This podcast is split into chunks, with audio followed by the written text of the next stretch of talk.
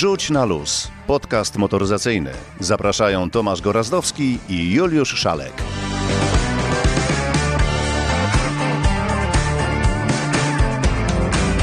Dzień dobry, dobry wieczór. W końcu nie wiadomo kiedy to pójdzie. Juliusz Szalek. I Tomasz Gorazdowski, tu podcast Wrzuć na luz. Proszę, zostańcie z nami przez te 40 minut z okładem. Może 50. Julek, o czym dzisiaj?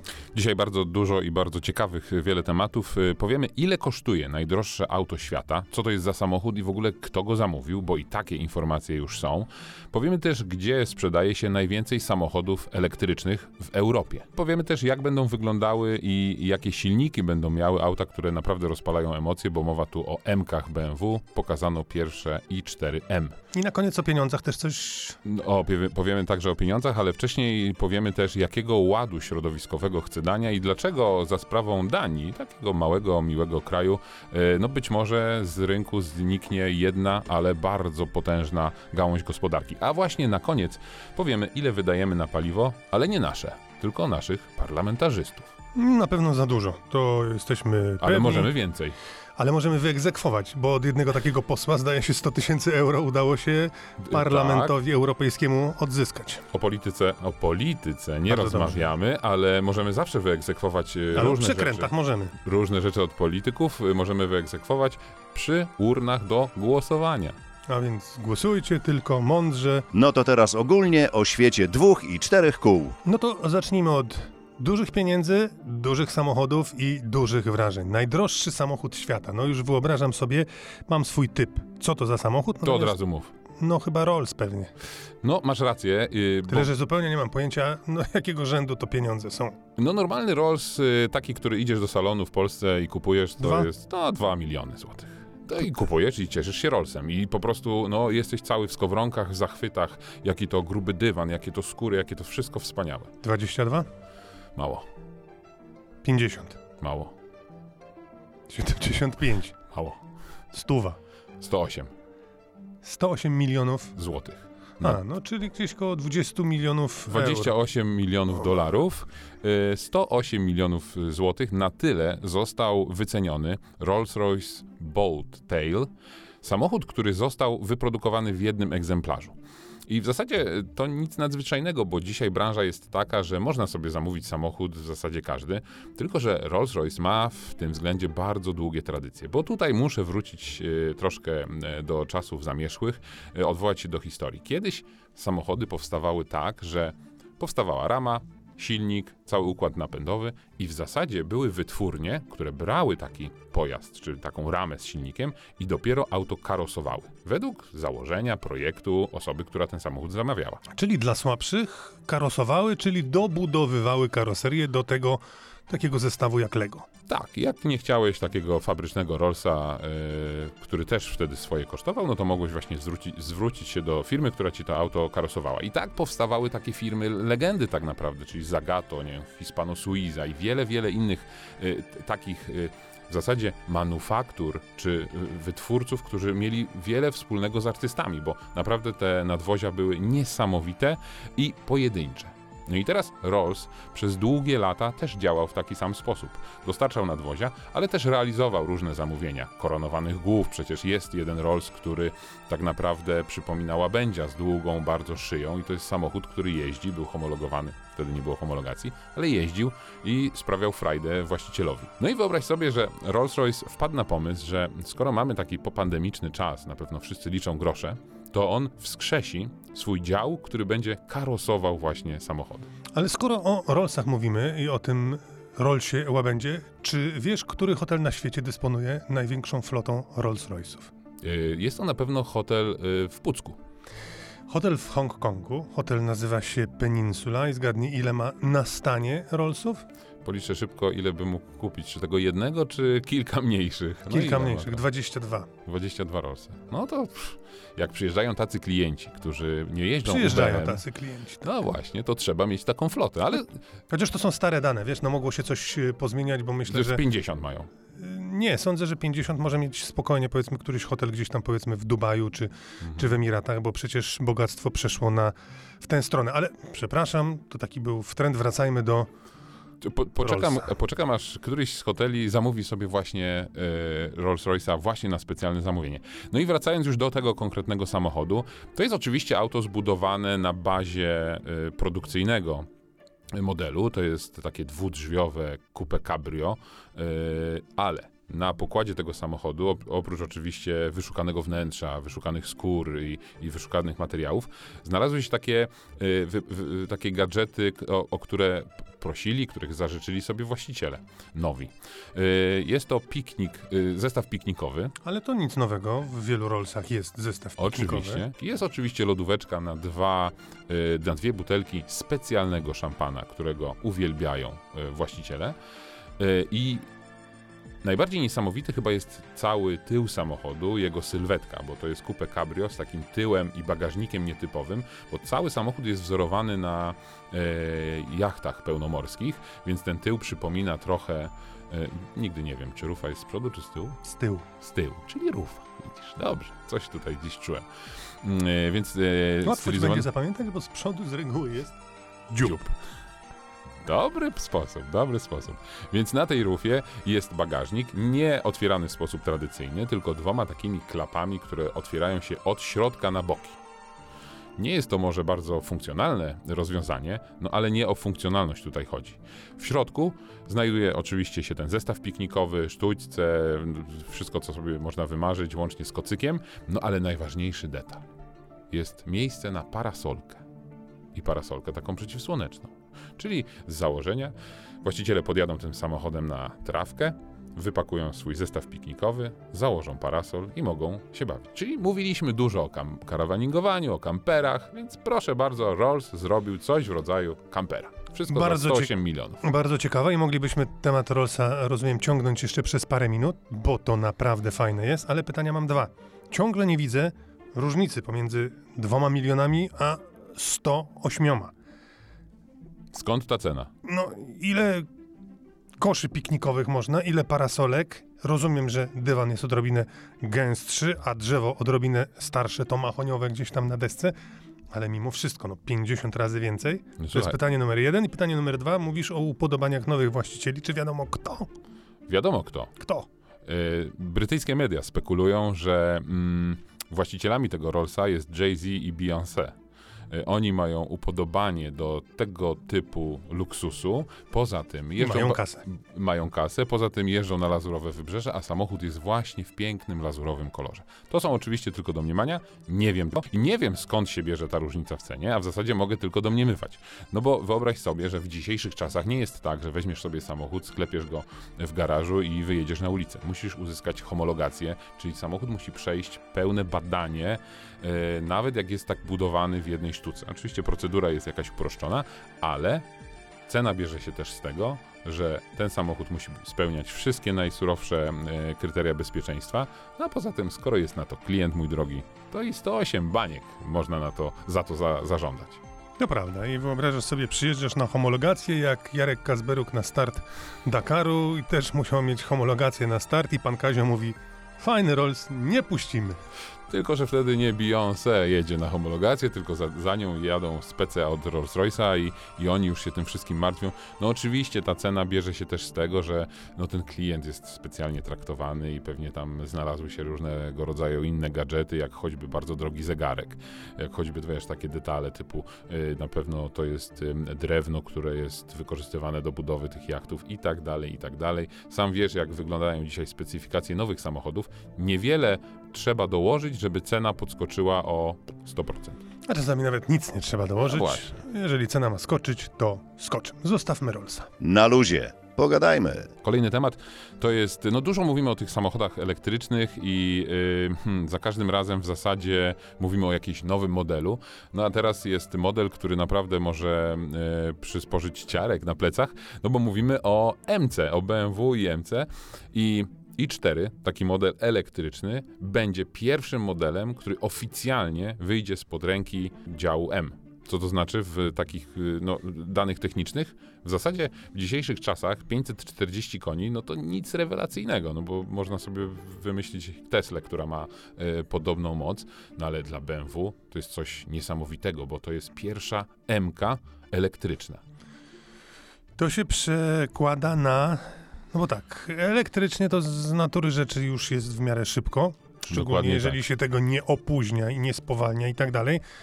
No a jeżeli jest M, to pewnie tam uwolnili te elektryczne kuce, yy, dali dobrą paszę i po prostu to gna jak, jak stado rumaku. Gna i tutaj też, y, n- wiesz, jakby w samochodach elektrycznych faktycznie jest tak, że one z założenia są szybsze. Tylko y, MK słynęła nie tylko z tego, że jest pioruńsko szybka, ale jest precyzyjna w prowadzeniu na torze. No i jestem ciekaw, jak z tym sobie tutaj y, konstruktorzy poradzili. No a oczywiście jestem przekonany, że sobie doskonale poradzili. Choćby z tego względu, że zawsze mówimy o tym, że samochody elektryczne dobrze jeżdżą, bo ten środek ciężkości jest bardzo nisko. No wiadomo, że w takim samochodzie te baterie są naprawdę nisko pod podłogą, więc już samo to powoduje, że samochód się rewelacyjnie prowadzi, czy to na Nürburgringu, czy to na jakimkolwiek innym torze wyścigowym. Więc w przypadku nowej M-ki, no Pod warunkiem, że nie waży 3 tony. pod warunkiem, że nie waży 3 tony, a baterie są no, całkiem spore, bo mają, y, mają pojemność 80, ponad 80 kWh, więc to myślę, że z pół tony same baterie ważą. Więc to może być takie nieco ociężałe auto, no ale na pewno inżynierowie znaleźli na to jakiś sposób. E, Dodam tylko, że oczywiście mówimy o napędzie na przednią i tylną oś, e, więc te silniki elektryczne są dwa. Mm, e, No i moment obrotowy, który idzie praktycznie od zera, więc te 544 konie mocy to jest naprawdę no, wow, do tego prawie 800 Nm, więc może być zabawa, no tylko na pewno będzie brakować jednego wszystkim fanom emek. Kasy. Nie, dźwięku. No może to stosunkowo chyba najprostsze jest, żeby to ten dźwięk jakoś... e, Ale taki oszukany będzie, no. No coś za coś. No jeżeli kupujesz elektryka, to nie spodziewasz się wydechu z V8. No. No nie, no nie. No i też można by było na koniec jeszcze tylko powiedzieć, że oczywiście są samochody szybsze od y, i4 M-ki. Ona przyspiesza marne 3,9 do setki. W tych Mkach coś jest. Coś było od, y, od iluś tam dziesiątek lat i no i myślę, że coś y, inżynierowie z Monachium pokombinowali, żeby coś było przez następne kilka lat. Słuchaj, musieli pokombinować, bo mm, płynnie przejdziemy teraz do następnego tematu, y, bo otóż cała Europa dyskutuje o nowym ładzie, y, o nowym zielonym ładzie. No i jeśli cała Europa przyjmie propozycję Danii, no to o starych M-kach bardzo szybko zapomnimy, o starych spalinowych M-kach. Bo otóż Dania wysunęła taką propozycję, Te, które już będą zarejestrowane, to, to, chyba zostaną. no te, które za, będą zarejestrowane, oczywiście, że zostaną i to dotyczy wszystkich samochodów, ale nie wiadomo jak długo i nie wiadomo gdzie nimi będziesz mógł jeździć, bo Dania chce, żeby generalnie w 2030 roku pożegnać silnik spalinowy. Nie tylko przy możliwości zarejestrowania, ale także, żeby firmy przestały produkować silniki spalinowe, bo tylko zdaniem Duńczyków, tylko to spowoduje, że faktycznie będziemy mogli mówić o y, zatrzymaniu degradacji środowiska. 2030 rok. To nie jest już takie marzenie czy deklaracja firmy X, firmy Y, y, która produkuje samochody. Nie. Y, Dania chciałaby, żeby ustawowo zrezygnować z silników spalinowych. Wiesz, postulat Duńczyków, jeżeli chodzi o zatrzymanie degradacji środowiska, jest mi bardzo bliski i Mhm. popieram. Zastanawiam się tylko, czy rzeczywiście to jest y, jedyna metoda. Być może tak. Powinni wypowiedzieć się na ten temat mądrzejsi od nas, bo coś ze środowiskiem trzeba zrobić, by je chronić, to jest pewne. Z drugiej strony, może jednak y, można to w jakiś sposób połączyć jedno z drugim, bo przecież takie silniki spalinowe w samochodach osobowych, no to to będzie w sumie jakiś promil tego, co może zanieczyszczać środowisko. A jakby tak zacząć od tych tirów, od tych ciężarówek, od tych kontenerowców, które Właśnie. smrodzą, palą tyle, co pół Danii podczas jednego kursu gdzieś tam do Szanghaju. No właśnie, no właśnie. Mam wrażenie, że jakby uparliśmy się tutaj, że przestawiamy tory tej e, motoryzacji na elektryczną, a za każdym razem powtarzam, że jakby udział w tworzeniu dwutlenku węgla, w emisji dwutlenku węgla, motoryzacji czy y, transportu w ogóle, to jest jakieś 11%. I naprawdę przemysłowa, na przykład produkcja, bo nie mówię hodowla, ale przemysłowa produkcja e, mięsa, to jest zdecyd- zdecydowanie większa emisja CO2. No tak, ale przemysł powie, Zacznijcie od dokładnie. motoryzacji, motoryzacja Ale- od przemysłu. Dokładnie, no ale to tak samo zaczęło będzie się od motoryzacji, a, a tak jak powiedziałeś, no na przykład wystarczy wziąć y, kontenerowiec, który jest zasilany na co? Na mazut. Mazut to jest odpad przy produkcji paliwa, więc to jest najgorsze, co, może, co można spalać, a wiele kontenerowców jeszcze jest właśnie y, y, zasilanych tym mazutem. Weźmy pod uwagę także to, że nawet niech przejdzie taki, y, taki postulat Duńczyków, no to co się stanie z miejscami pracy? Ktoś powie, a to jest cena, jaką będziemy płacić za y, czyste środowisko. No dobrze, cena, y, możemy dyskutować, czy cena wysoka, czy nie, ale, Ale w tym czasie będą, stracimy. w tym czasie będą produkować samochody elektryczne. Wajcha zostanie przełożona na drugą stronę. Ci, co robili silniki spalinowe, będą robili silniki elektryczne. To prawda, tylko samochody elektryczne nadal są droższe od samochodów spalinowych i kiedyś też ten temat poruszaliśmy, może nastąpić wykluczenie. Pamiętasz, pan Tavares wieszczył takie, taką przyszłość. Zobaczymy, pożyjemy, zobaczymy. Na luzie. Pogadajmy. Płynnie w sumie przechodzimy, przeskakujemy z kwiatka na kwiatek i zastanawiałem się, jak połączyć, bo mm, to, o czym mówiliśmy o Nowym Zielonym Ładzie z tematem y, pieniędzy, czyli tego, ile wydajemy na paliwo i to nie nasze, tylko paliwo naszych parlamentarzystów. Wiesz, ile wydaliśmy na ich y, paliwo? Bo i to, Za to, dużo. to nie jest paliwo do y, samochodów służbowych, będących na przykład na wyposażeniu kancelarii Sejmu, Senatu i tak dalej. Nie. Mówimy o paliwie, które zostało zatankowane do ich prywatnych ym, samochodów. No oczywiście posłowie podróżują, muszą jeździć, rozmawiać z ludźmi i tak dalej, i tak dalej, więc wykorzystują do tego swoje prywatne samochody. No więc y, zapłaciliśmy za to paliwo 12 milionów złotych. Pan zapłacił, ja zapłaciłem. Tak. Limit, bo y, te paliwo jest limitowane. No i okazuje się, że Każdy limit można obejść. Tak. Ten limit to jest 40 tysięcy złotych i w zasadzie takich posłów, którzy wyczerpali ten limit, jest niewielu. Więc dobra wiadomość w tym jest taka, że w zasadzie moglibyśmy zapłacić za to paliwo więcej. Ale dobry pan mógł zabić, a tylko pogłaskał. No i są tacy, którzy, są tacy specjaliści, którzy jeżdżą do, Brukseli. do Brukseli samochodem, którego nie ma, kabrioletem w zimie, na zezłomowanym... Codziennie. No, No ale widzisz, ale w tej Można. Brukseli ktoś się tam e, połapał i powiedział hello, hello panie europośle, sprawdźmy to. A u nas czy ktoś to sprawdzi? no, sprawdzili, zwrócił pieniądze. Musiał zwrócić. Mm, Nic nie musiał, nic nie musiał, ale zwrócił, a u nas co? A u nas powiedzieli, że to na pewno była pomyłka. No właśnie, czyli kto się pomylił? Ta zła Unia. Oczywiście. Na luzie. Pogadajmy. Mówiliśmy o tych samochodach elektrycznych, A mówiliśmy o nawet mazucie. mówiliśmy. No dobrze, nawet mówiliśmy o tych samochodach elektrycznych, mówiliśmy o najdroższym samochodzie świata, to powiedzmy jeszcze o tym, gdzie najchętniej kupują samochody elektryczne. W Europie? Na W świecie? Europie, w Europie.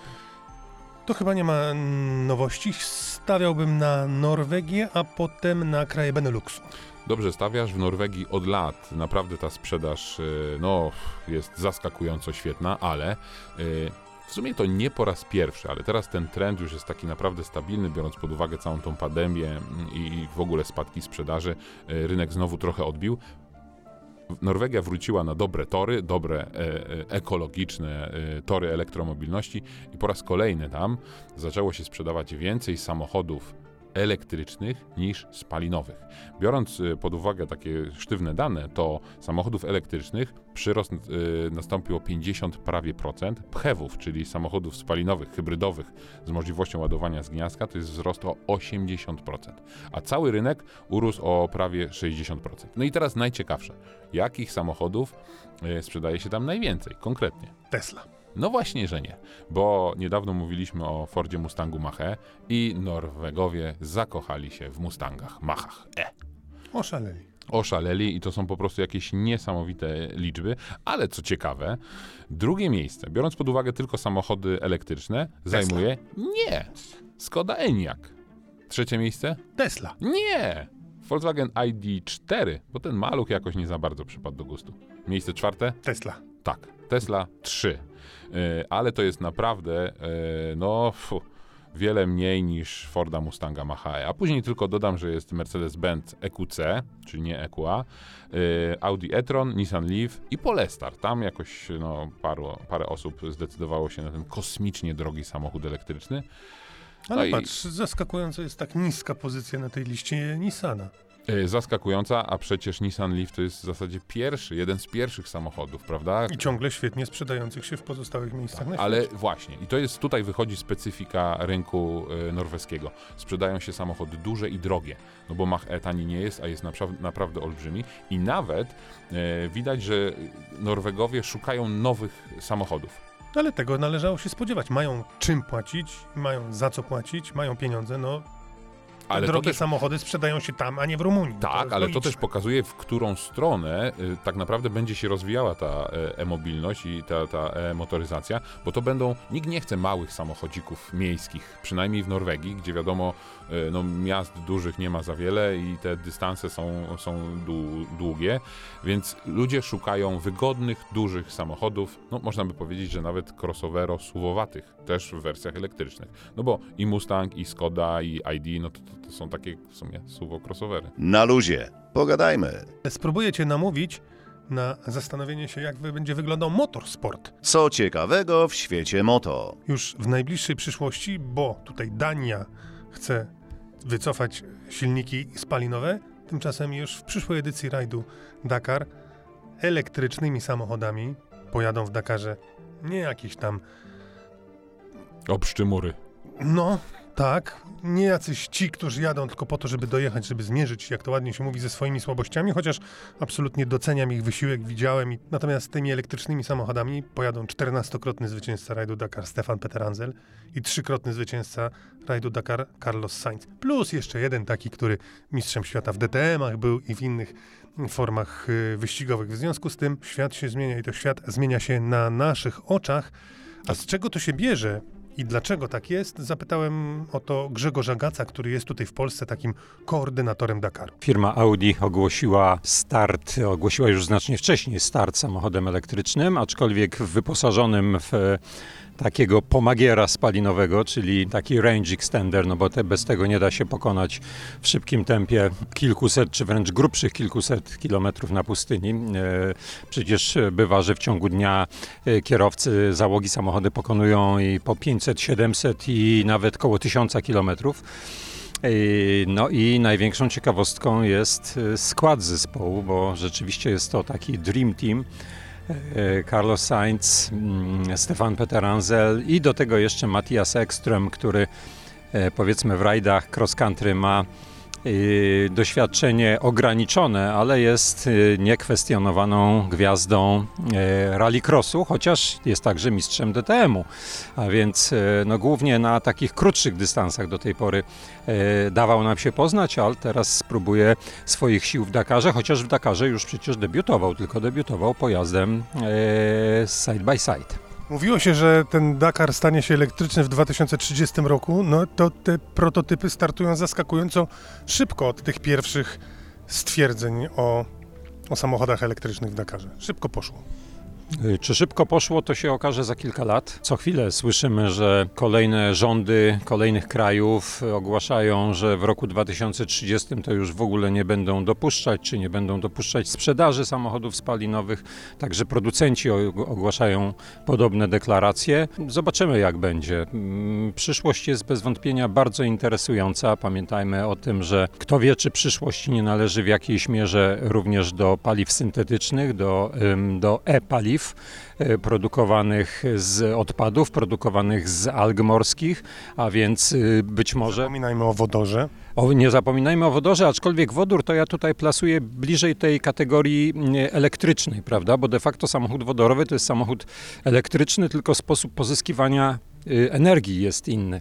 E, Ale ja mówię tutaj, mm, em, mam na myśli, do, o, mam na myśli silniki mm, z- o tradycyjnej konstrukcji, to znaczy tam z tym tłokiem, korbowodem, wałem korbowym, komorą spalania i tak dalej, a jest tylko kwestia mm, ich, ich zasilania. Tutaj wydaje się, że, że przyszłość może być bardziej interesująca i bardziej urozmaicona niż to się w tej chwili y, niektórym wydaje. Jak sądzisz, co skłoniło Sainza i Petera Anzela, zwycięzców Dakaru, do wystartowania w tej prototypowej konkurencji, no bo nie będzie się ich wymieniać w tych pierwszych informacjach y, z Dakaru. Są sportowcami, a każdy sportowiec lubi nowe wyzwania, to po pierwsze. Po drugie, y, no na pewno tutaj firmie Audi zależało na wykorzystaniu ich ogromnego doświadczenia, y, no szczególnie w przypadku Petera, Petera to jest ile? 14 zwycięstw, tak? Bo ja już w pewnym momencie łapię się na tym, że już nie pamiętam, że było, było 13, to teraz 14, to teraz powalczy o 15, tak?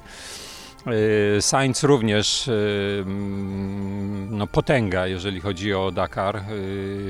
Oczywiście mniejsza liczba startów, mniejsza liczba zwycięstw, ale też gigantyczne doświadczenie. Y, a zatem y, no z pewnością to jest bardzo dobra, bardzo ciekawa wiadomość dla wszystkich kibiców, że ci dwaj panowie plus Matthias Ekstrom właśnie pojadą takim samochodem w Dakarze. No, oprócz tego powiedz co ciekawego, co zmieniło się w stosunku do y, ubiegłorocznego Dakaru w Arabii Saudyjskiej, a co się nie zmieniło, choć zapowiadało się, że być może się zmieni. Y, zmieniło się przede wszystkim miejsce startu, czyli miasto Hail y, w środkowej części Arabii Saudyjskiej, co oznacza koszmar logistyczny, bo w zeszłym roku y, wszyscy przylatywali, przyjeżdżali do Dżudy i tam po kilku dniach startowali do, rajdu i po prawie dwóch tygodniach meta była w Dżudzie.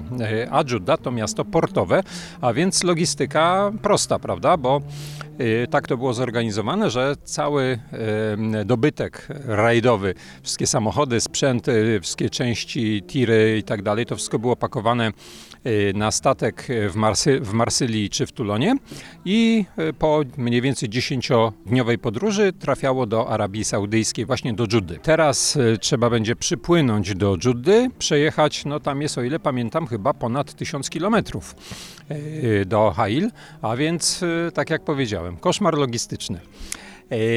Co się nie zmieniło? Na pewno nie zmieni się charakter rajdu, a więc y, będzie to w dalszym ciągu mnóstwo pustyni, mnóstwo mm, tych typowych, y, wspaniałych y, krajobrazów Półwyspu Arabskiego.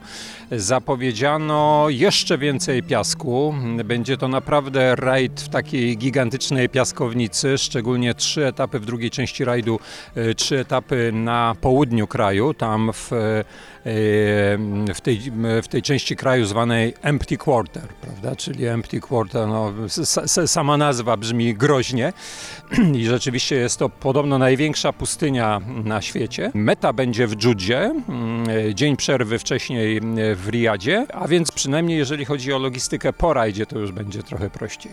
Ale cały czas Arabia Saudyjska nie wyszło, czy też jeszcze nie miało wyjść dołączenie innych e, krajów Półwyspu do no, do wyścigu, do, do, do rajdu.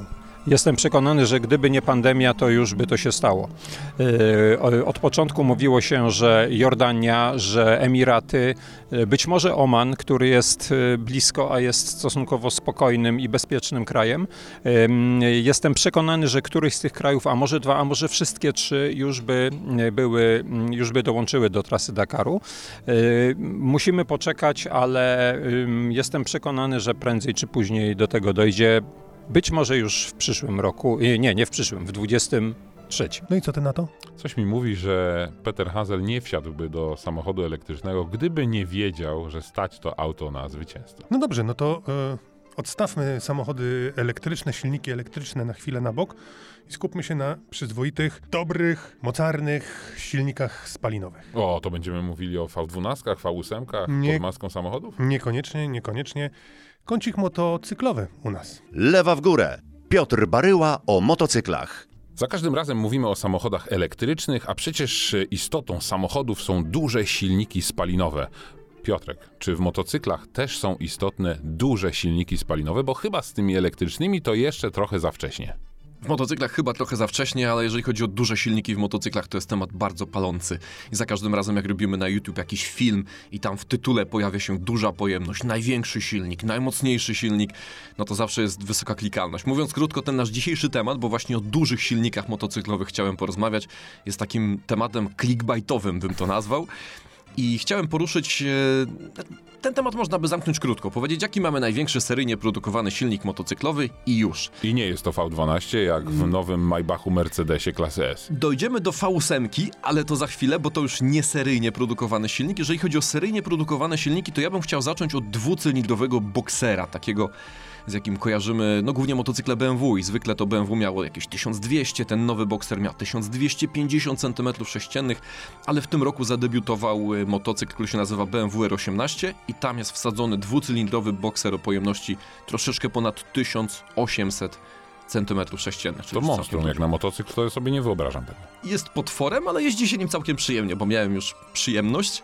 Y, tam jest jeszcze jedna ciekawostka, mianowicie przeniesienie napędu na tylne koło za pośrednictwem wałka, który jest odkryty, więc można sobie obserwować, jak to wszystko pracuje. Wygląda to przepięknie. A dlaczego tak?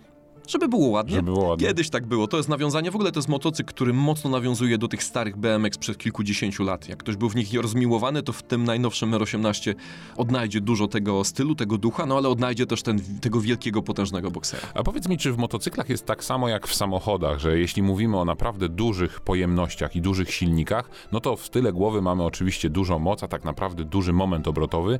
Yy, no, tylko że różnica jest taka, że oczywiście w samochodzie siedzimy sobie wygodnie na czterech kołach, a tutaj musimy to utrzymać albo między nogami, albo podczas jazdy już bardziej całym ciałem. No, tutaj w parze z tą największą pojemnością wcale nie idą największe moce. Ta BMK R18, o której mówię, ona ma 92 konie, więc to jest to połowę mniej od sportowych motocykli, które mają litr pojemności. Także tutaj nie mówimy o potężnych mocach, y, aczkolwiek kolejny motocykl, o którym chciałem wspomnieć i to już jest największy seryjnie produkowany silnik, to są trzy cylindry w rzędzie i 2,5 litra pojemności.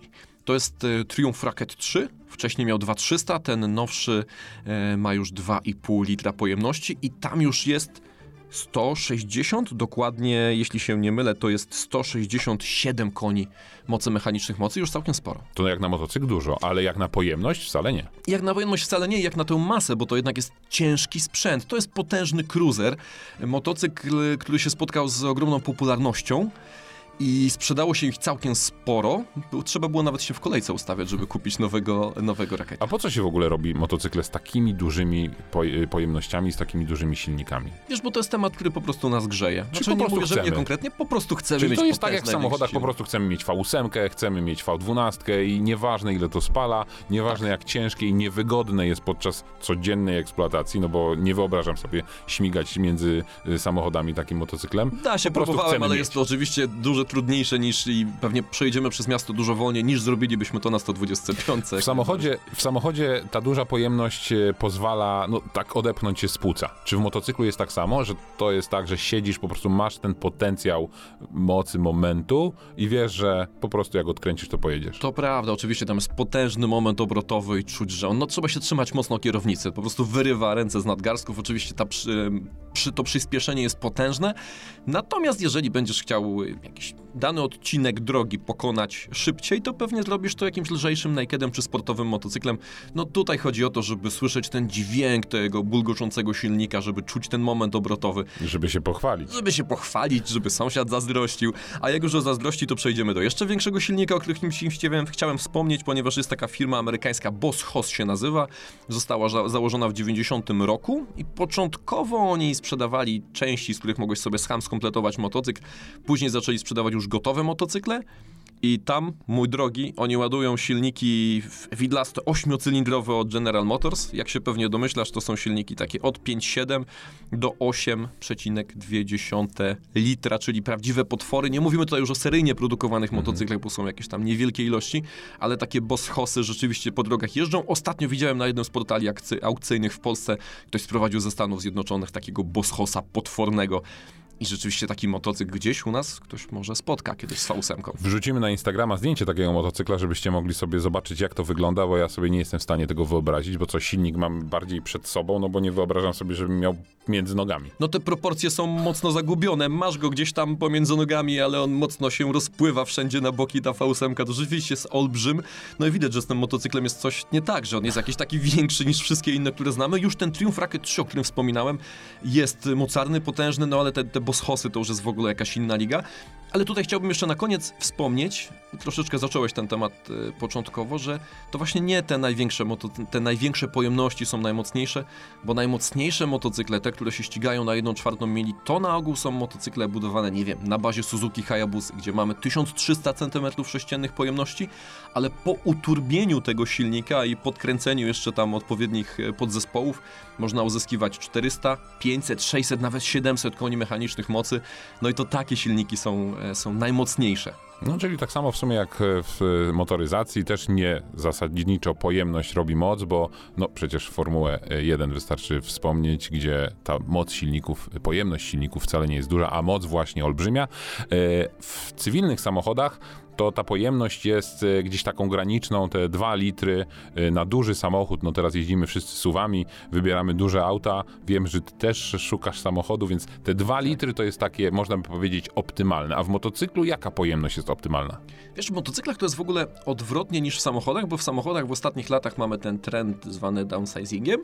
W motocyklach jest troszeczkę odwrotnie. To znaczy producenci motocykli, dostosowując kolejne modele do kolejnych norm emisji spalin, radzą sobie z tym, zwiększając troszeczkę pojemności skokowe o 50, o 70 cm3, więc te pojemności nam rosną po to, aby sprostać nowym normom, a jednocześnie nie stracić e, mocy. Trudno powiedzieć o takiej optymalnej. Wiesz, gdybym miał polecić tobie do miasta motocykl, jeżeli masz prawo jazdy motocyklowe, to pewnie bym powiedział, kup sobie 300 albo 500 będzie optymalnie. No Co tak mało? Ja bym chciał fałkę jakąś. W zupełności ci to wystarczy, chyba że lubisz dźwięk fałki, no to okej, to kup sobie wtedy fałkę, niech ci będzie, tak? Natomiast to są pojemności, które już dają przyspieszenia, no taką 300 w e, 7 sekund do setki przyspieszasz, czyli powiedzmy tak jak całkiem dynamicznym już samochodem, prawda? Natomiast jeżeli chcesz jeździć motocyklem w dalekie trasy, no to możesz sobie wtedy kupić nawet tego tysiąca i śmigaj, żeby tylko pozycja była wygodna. A jak mamy już takiego tysiąca, to ile spalanie jest e, w takim motocyklu? No takie motocykle oczywiście, tam bardzo dużo zależy od stylu jazdy, natomiast y, no, wychodzi podobnie jak w samochodach, takich motocyklach z silnikami już bardziej wysilonymi. No i takie motocykle spalają od 5 litrów przy spokojniejszej jeździe do 9, 10 czy nawet więcej, jak je mocniej pociśniesz. Wszystko zależy od tego, jak jeździsz, w jakim stylu, czy po mieście, czy w trasie. Te widełki są bardzo szeroko, szeroko rozwarte. Od, Góry nie ma. od 3 litrów przy 125, czy nawet 2,5 litra przy 125, kończąc na kilkunastu litrach przy, przy sportowych motocyklach i tam problem się pojawia już, wiesz, z zasięgiem, bo zbiornik paliwa nie może być tak duży jak w samochodzie, w związku z czym są motocykle, przy których po 100 kilometrach musisz szukać stacji paliw. No i co, pojechałbyś takim smokiem potworem z dwoma kołami? Ciekawość e, mam wielką, ale chyba bym się bał jednak. Duży silnik, czy może trochę mniejszy, ważne jest to, że Mazda na przykład kombinuje, jak połączyć e, wszystkie zalety silnika benzynowego z silnikiem diesla. I co z tego wyszło? Z zaletami silnika diesla, tylko nie wiem, czy wiedzą o pomyśle Danii. Nie wiem, ale no muszą kombinować, żeby osiągnąć y, lepsze spalanie, lepsze przyspieszenie, a mniejsze zużycie paliwa. I o tym wszystkim opowie nam Szymon Sołtysik z Mazdy. Jak wiemy, żeby w silniku spalinowym doszło do pracy, musimy zmieszać powietrze z paliwem, a później je zapalić, zdetonować i dzięki temu mamy e, SUV pracy, czyli ten tłok jest odpychany i dzięki temu silnik napędza nam koła. I teraz w zależności od tego, jaki mamy rodzaj silnika, benzynowy albo wysokoprężny, czyli silnik diesla, mamy oczywiście inne paliwo i troszkę inny sposób zapalania tej mieszanki paliwowo-powietrznej. W silniku benzynowym mieszamy benzynę z powietrzem, a później używamy świecy zapłonowej, żeby to wszystko zapalić, no i dzięki temu następuje reakcja łańcuchowa i ten SUV pracy się pojawia. W silniku wysokoprężnym, czyli w silniku mm, diesla, wstrzykujemy olej napędowy do już y, skompresowanego, skompresowanego częściowo powietrza, a to powietrze przez to, że je ściskamy, ono zwiększa swoją temperaturę i następuje samozapłon, bo y, silnik wysokoprężny właśnie tak działa, czyli olej napędowy ulega samozapłonowi. To jest bardziej efektywne rozwiązanie, dlatego że potrzebujemy mniej paliwa, żeby osiągnąć tę samą, e, ten sam efekt, co w przypadku silnika benzynowego, więc nasi inżynierowie sobie pomyśleli, hmm, skoro silnik benzynowy może być e, czystszy, może mieć czystsze spaliny, może się wkręcać wyżej na obroty, co daje przecież przyjemność e, z jazdy, to może połączyć te zalety z zaletami silnika wysokoprężnego, czyli zużycie mniejsze paliwa i właśnie szybsza reakcja na gaz, bo akurat silnik wysokoprężny tym się charakteryzuje. No i tak powstała koncepcja silnika SkyActiv X, X jako taki cross, czyli właśnie połączenie tych dwóch e, funkcji, a teraz mamy do czynienia z silnikiem SkyActiv X, czyli z udoskonaloną wersją tej technologii, która się pojawiła w 2019 roku i która realizuje właśnie zapłon samoczynny benzyny, który jest kontrolowany świecą zapłonową. Wiem, że to może zabrzmieć dziwnie, zwłaszcza dla tych, którzy są po Politechnice, no bo jak to w ogóle, że zapłon samoczynny benzyny, przecież benzyna nie podlega zapłonowi samoczynnemu, ale e, w tej technologii realizujemy takie rozwiązanie, że mieszamy bardzo dużo powietrza i bardzo mało paliwa, czyli dochodzi do takiej bardzo dobrej atomizacji, dobrego rozprowadzenia tego paliwa w, w powietrzu, ściskamy tę mieszankę i kiedy tłok jest już w górnym położeniu, dotryskujemy bardzo małą ilość mm, paliwa przy samej świecy zapłonowej. Ta świeca daje małą iskrę i teraz tłok, który spręża mieszankę od dołu oraz fala uderzeniowa, która jest wywoływana przez świecę zapłonową od góry, powoduje jednoczesną, e, jednoczesny zapłon tej mieszanki skompresowanej i to jest właśnie ten zapłon samoczynny sterowany świecą zapłonową. Czyli tak na dobrą sprawę pomagacie odrobinę samozapłonowi.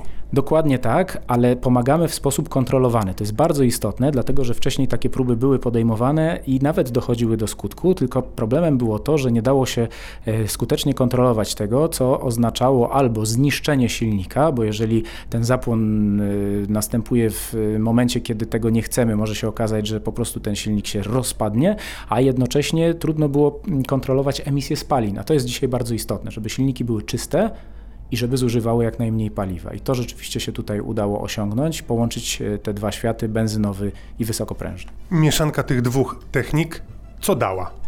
Ona dała przede wszystkim to, że udało się właśnie zachować te najlepsze cechy y, silnika benzynowego i silnika diesla. Z jednej strony ten silnik wkręca się wysoko na obroty. On cały czas pracuje na e, benzynie i ma czyste spaliny. Z drugiej strony zużywa mało paliwa i potrafi, czy pozwala na bardzo dokładne kontrolowanie pracy tego silnika poprzez pedał gazu, bo dzisiaj wiemy, że e, różne rozwiązania, które są na rynku w różny sposób są odbierane przez klientów czy przez kierowców i mm, pojawiają się jakieś jakieś narzekania, że na przykład silniki turbo doładowane y, są takie trochę zero-jedynkowe, że gdzieś dodajemy gazu i nagle wystrzeliwujemy do przodu jak z katapulty, tylko że to jest fajne, kiedy chcemy poczuć przyspieszenie, ale w takiej codziennej jeździe bywa męczące, no bo zwłaszcza jak spadnie deszcz albo jedziemy na, na luźnej nawierzchni, e, zmagamy się na przykład z tym, że koła nam buksują i nie potrafimy dobrze kontrolować tego y, silnika, a tutaj jesteśmy w stanie to zrobić. Co z minusami, które zapewne gdzieś powstały i które zapewne w jakiś sposób udało udało się zminimalizować. No tak, tutaj mamy jeszcze do tego wszystkiego taki system miękkiej hybrydy Mazda M Hybrid, który wspomaga e, działanie silnika i dodatkowo powoduje obniżenie zużycia paliwa e, poprzez magazynowanie energii powstałej podczas hamowania czy podczas zwalniania w energii elektrycznej w specjalnym akumulatorze litowo-jonowym i z tego akumulatora pobierana jest ta energia, żeby na przykład zasilać urządzenia pokładowe, kiedy stoimy na światłach i nie potrzebujemy wykorzystywać silnika spalinowego do napędzania tych wszystkich urządzeń. Ten silnik wtedy nie pracuje. Druga rzecz, która jest plusem tutaj, to jest możliwość wspomagania silnika spalinowego podczas ruszania poprzez właśnie układ miękkiej hybrydy, e, dzięki czemu jesteśmy w stanie dodatkowo zaoszczędzić trochę paliwa i e, wspomóc właśnie ten silnik tą technologią elektryczną. Czyli coś, co powinni zapamiętać potencjalni nowi klienci, czyli czy ci, którzy zastanawiają się nad kupnem nowego samochodu bądź nowej Mazdy, to wyższa moc, Niższe spalanie, czystsze spaliny. Dokładnie tak. E, I to jest myślę najciekawsze połączenie, dlatego że wiemy, że doskonale dzisiaj mamy wielu klientów, którzy mają nadzieję, że ta taka, nazwijmy, tradycyjna motoryzacja przetrwa jak najdłużej, bo są do niej przyzwyczajeni, lubią ją, lubią jeździć silnikami spalinowymi. I to jest takie rozwiązanie, które pozwala im korzystać z najnowszych e, technologii bez takiego poczucia winy, że cały czas gdzieś emitują coś do środowiska, bo te spaliny rzeczywiście są bardzo czyste, a zużycie paliwa niskie, a jednocześnie daje to dużą przyjemność prowadzenia. Rzeczywiście pomysł świetny. E, rozwiązanie jakby narzucające się, no, logika mówi, wykorzystać najlepsze z tego, najlepsze z tego. Technologia trochę kosmiczna, bo jednak jest skomplikowana, natomiast miałem okazję jeździć ostatnio samochodem z tym silnikiem. No i tak, zakładane zużycie paliwa o którym mowa, trochę powyżej 5 litrów, trochę poniżej 6 litrów, nie ma się nijak do tego, jak w rzeczywistości jest. Mimo, że to jest duży silnik, ponad 2 litry, stosunkowo duży samochód, spalanie było ponad 8 litrów. U innych też tak było, natomiast to jest ciągle wcale nie najgorzej, jeżeli chodzi o to, jak ten silnik jeździ, jak ten samochód z tym silnikiem jeździ, jak duży to jest silnik jak stosunkowo spory to był samochód. To jest jedna rzecz. No i druga, to że to rozwiązanie się naprawdę sprawdza. W tym sensie jeździ się samochodem z tym silnikiem bardzo fajnie. Jest elastyczny, bardzo szybko reaguje na gaz. No po prostu jeździ tak, jak powinien. I przy okazji jest stosunkowo oszczędny, w związku z tym wszystko się zgadza. No a teraz, panie, w takim razie zostawmy silniki, zostawmy normy. Trafił cię kiedyś szlak, jak próbowałeś kabelek w kabelek, telefon do samochodu, samochód do telefonu i co? I... A i co? Powiem ci tak, że to nigdy nie działa wtedy, kiedy ma i e, właśnie niedawno wracałem samochodem, w którym podłączyłem sobie mój telefon z Android Auto i ku mojemu zdziwieniu okazało się, że jeśli miałem nawigację na telefonie, to nie mogłem patrzeć na telefon, tylko ten obraz był wyświetlany na ekranie samochodu. No bo o to chodzi. No dobrze, ale jak czasami chcę coś sprawdzić, to no uwierzcie mi, pewnie nieraz się też z tym yy, spotkaliście, że to nie jest intuicyjne.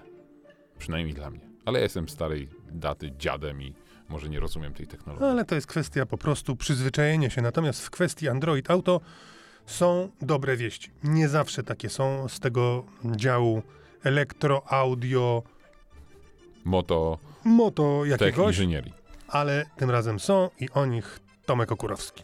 Włącz, wyłącz, uruchom ponownie. O technice i elektronice Tomasz Okurowski. Nareszcie. Myślę, że jest to najlepsze określenie dotyczące tego, co się dzieje w świecie nawigacji w smartfonach, a ściślej w świecie nawigacji w smartfonach z Androidem, czyli takich, w których możemy skorzystać z trybu Android Auto. A tryb Android Auto oznacza nic innego jak możliwość wyświetlenia wybranych aplikacji z naszego smartfona z Androidem na ekranie w samochodzie. Może to być ekran fabrycznie zainstalowany przez producenta samochodu, może to być również e, uniwersalne radio, które zainstalowaliśmy w miejsce jakiegoś urządzenia zainstalowanego mm, jako opcji fabrycznej. Ale do rzeczy. E, cóż się dzieje w świecie Android Auto? Ano dzieje się tyle, że wreszcie po wielu, no niestety, ale latach oczekiwania na to, aż będziemy mieli duży wybór nawigacji, wreszcie coś drgnęło w tym temacie, bo uwolniliśmy się od dyktatu Google, czyli nie jesteśmy już skazani tylko na aplikację Google Maps, która zresztą jest bardzo popularna na całym świecie, czy też nawigacji lub ostrzegacza drogowego, takiego określenia też się używa Waze.